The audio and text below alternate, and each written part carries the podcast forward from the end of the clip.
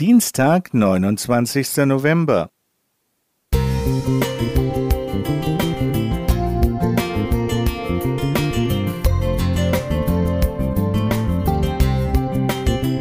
Ein kleiner Lichtblick für den Tag.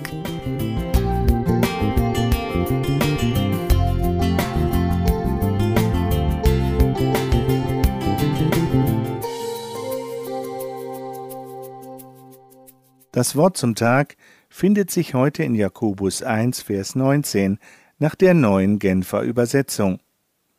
Denkt daran, meine lieben Geschwister, jeder sei schnell bereit zu hören, aber jeder lasse sich Zeit, ehe er redet, und erst recht, ehe er zornig wird.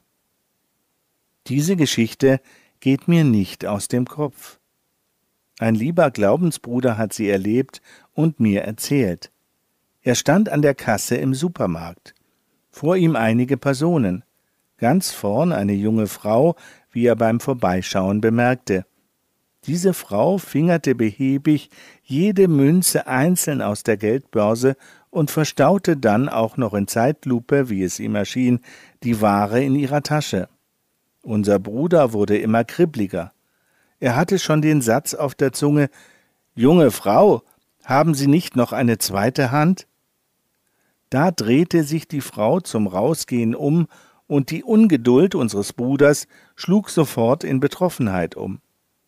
Die junge Frau hatte nur einen Arm. Der so Beschämte vertraute mir an: Ich bin dem gütigen Gott so dankbar, dass er mir die Klappe zugehalten hat. Ich finde mich in dieser Geschichte durchaus wieder. Allerdings war meine Zunge manchmal schneller als die Hand Gottes. Wie schnell habe ich mir meine Meinung gebildet, ohne zu sehen, ohne zu hören. Wie leicht ist das Vorurteil fertig. Wie leichtfertig. Wie schnell entspringen zickige Worte dem Gehege der Zähne. Worte können kränken, wirklich krank machen. Worte sind nicht nur schlichte Schallwellen. Worte haben Macht, wie es Ina Seidel in ihrem Gedicht des Wortes Gewalt eindrücklich ausspricht.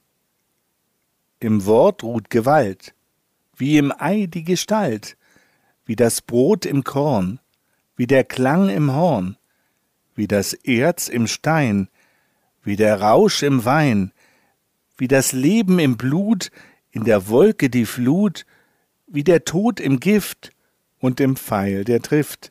Mensch, gib du Acht, ehe du es sprichst, dass du am Worte nicht zerbrichst.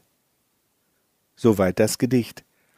Aber mit Bedacht gewählt können Worte ermutigen, aufbauen und das Miteinander gesunden lassen.